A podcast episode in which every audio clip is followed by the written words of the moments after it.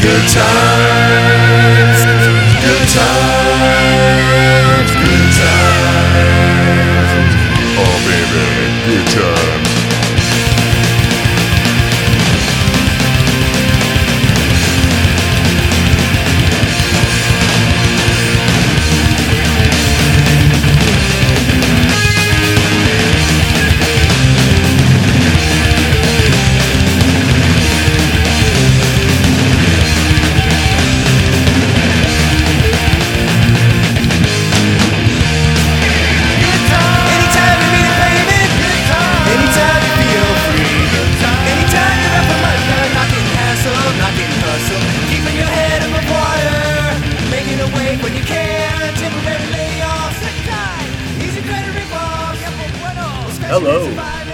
To the first episode of A Quarter Century. I realize we don't need any more podcasts, but the point of this is to celebrate great records that are hitting the, the 25 year mark, the quarter century mark, obviously. Uh, some episodes are going to have guests, some will just be me. Um, all of them are going to focus on specific records that are turning 25 years old. I made out a list. Uh, the goal is to release them all on the actual anniversaries of those records. We'll see if I can actually pull that off or not. I'm, I'm going to do my best though. I'm going to give it a shot. Um, I had this idea in the context of bands playing anniversary shows. I'm sure you've seen them. Some are for 10 year anniversaries, some are for 20, uh, obviously, some for 25. And I thought it would be cool with a lot of the bands that I listened to growing up uh, who have records that are turning 25. It'd be, it'd be cool to just throw out podcast episodes uh, at the same time as those records or having that anniversary and talk about them a little bit. If nothing else, it's a fun way to revisit records that we that we used to love listening to. So here we are. Um, as I started to map this whole thing out and decide what I wanted to talk about, it became really clear where I should start. And that was with Blink 182 Dude Ranch. So, as I started to map this whole thing out and decide what records I wanted to talk about, it quickly became very clear that I needed to start with Blink 182's Dude Ranch. I will first off give a huge disclaimer. I grew up in San Diego. I went to Poway High School. That is where Blink is from. It's important for a few reasons. Um, first of all, if you're listening to this and you're thinking, like, wow, he really likes this record, it's 100% true.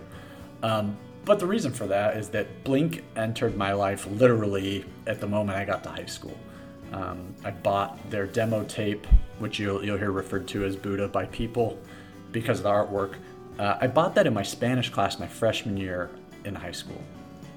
And then Dude Ranch came out literally the week that I graduated from high school.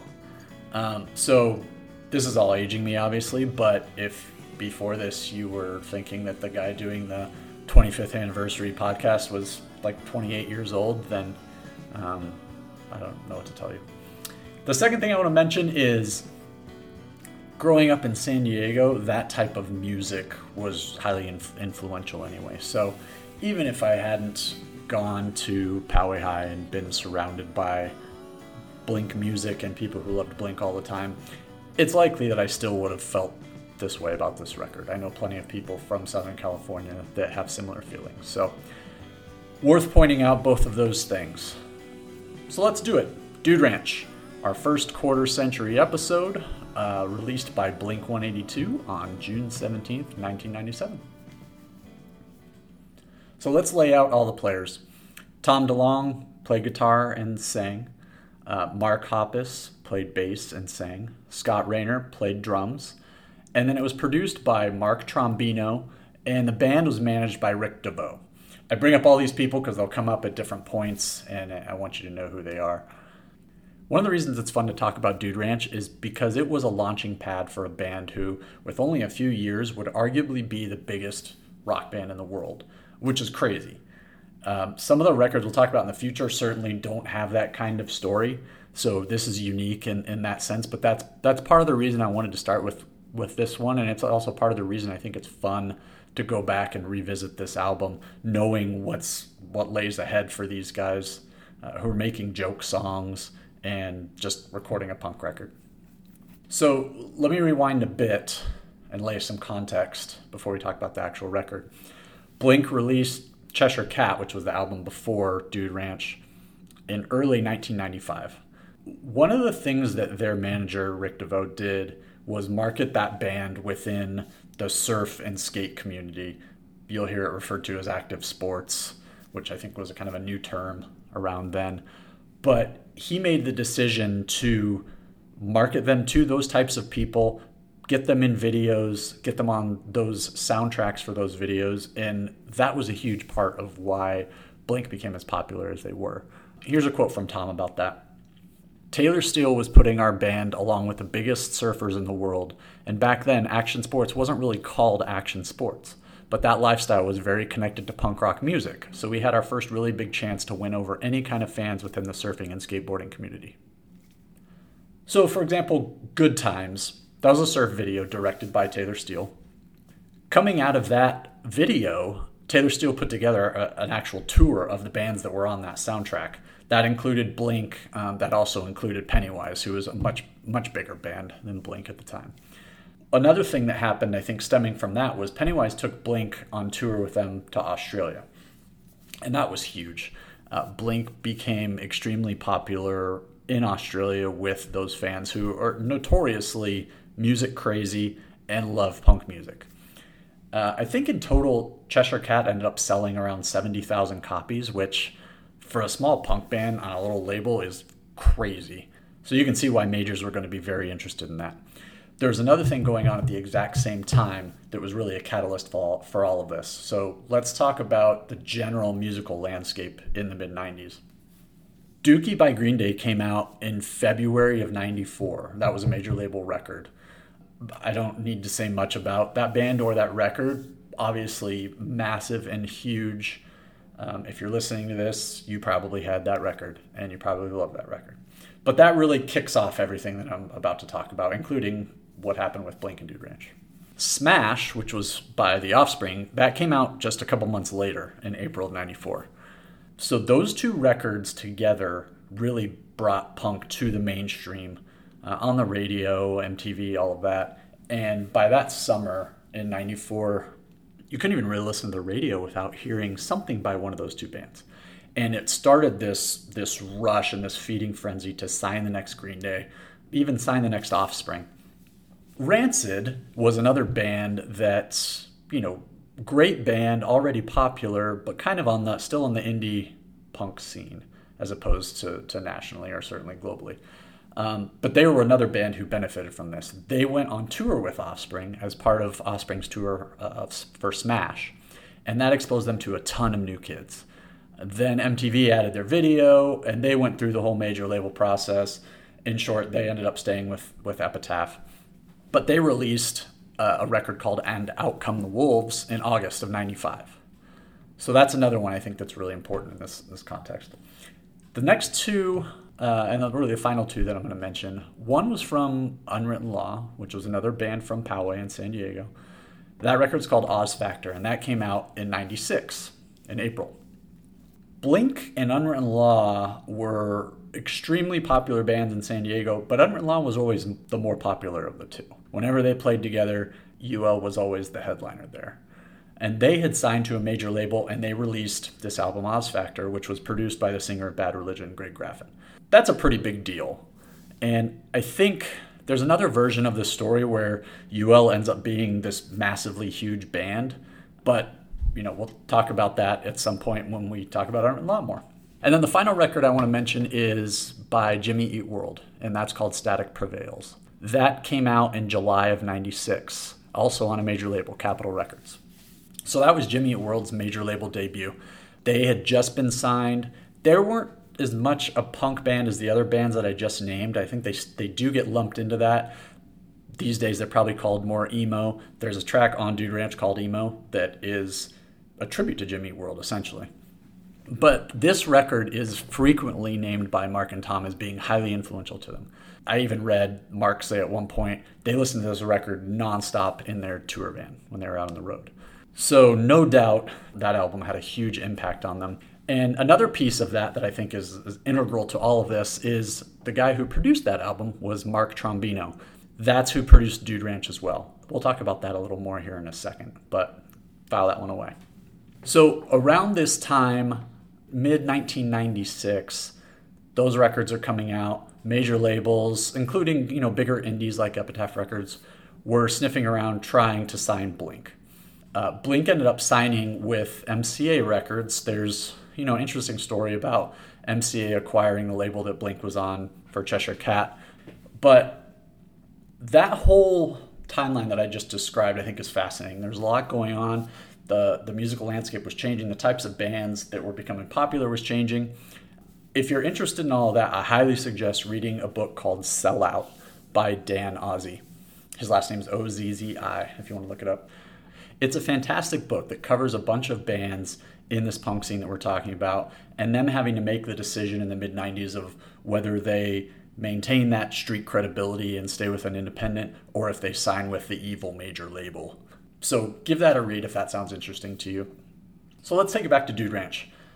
They sign their major label deal, they throw their celebratory party, uh, and it's time to make a record.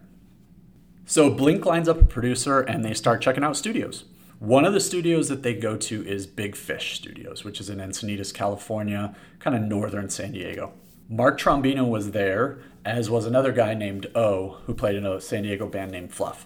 So anyone listening to this who's from San Diego is probably laughing right now and saying, oh, of course, O is part of the story because he was literally at every show in San Diego in the 90s, and I think he probably still is now. I still see him popping up places. Before I knew who he was, I was always wondering who this guy was that I would always see at every single show I went to. So obviously, O knew the Blink guys, and he introduced them to Mark Trombino. Um, Trombino was and is a San Diego guy. He played drums in a band called Drive Like Jehu and produced a bunch of other San Diego bands too. So I think his feeling was I'm from San Diego, these guys are from San Diego, I really want to work with them. So you can connect the dots on all of that going back to that Static Prevails record that I talked about. And I think we can assume that there, there wasn't a whole lot of arm twisting required in order for, for Blink to accept that offer for him to produce them. So now they've got a producer, they're set to record at Big Fish there in Encinitas, and they're ready to roll the job of a producer in a band is really to push them beyond what the band is capable of. So it's to get them out of their comfort zone, and you're going to create a record that hopefully they wouldn't have been able to do on their own. And I think with Dude Ranch, Trombino certainly did this, particularly when it comes to the vocals that you'll hear. Um, Mark and Tom have really diametrically opposed voices. Mark's got this kind of monotone talk singy thing and Tom has his like high pitched whine. He really pushed them to go a little bit further in their vocals than they had in the past. And you can hear it in some of the tracks on this record, particularly if you go back and listen to Damn It. Mark's voice just sounds strained. And I think they both had vocal problems throughout this whole recording as a result of all of this.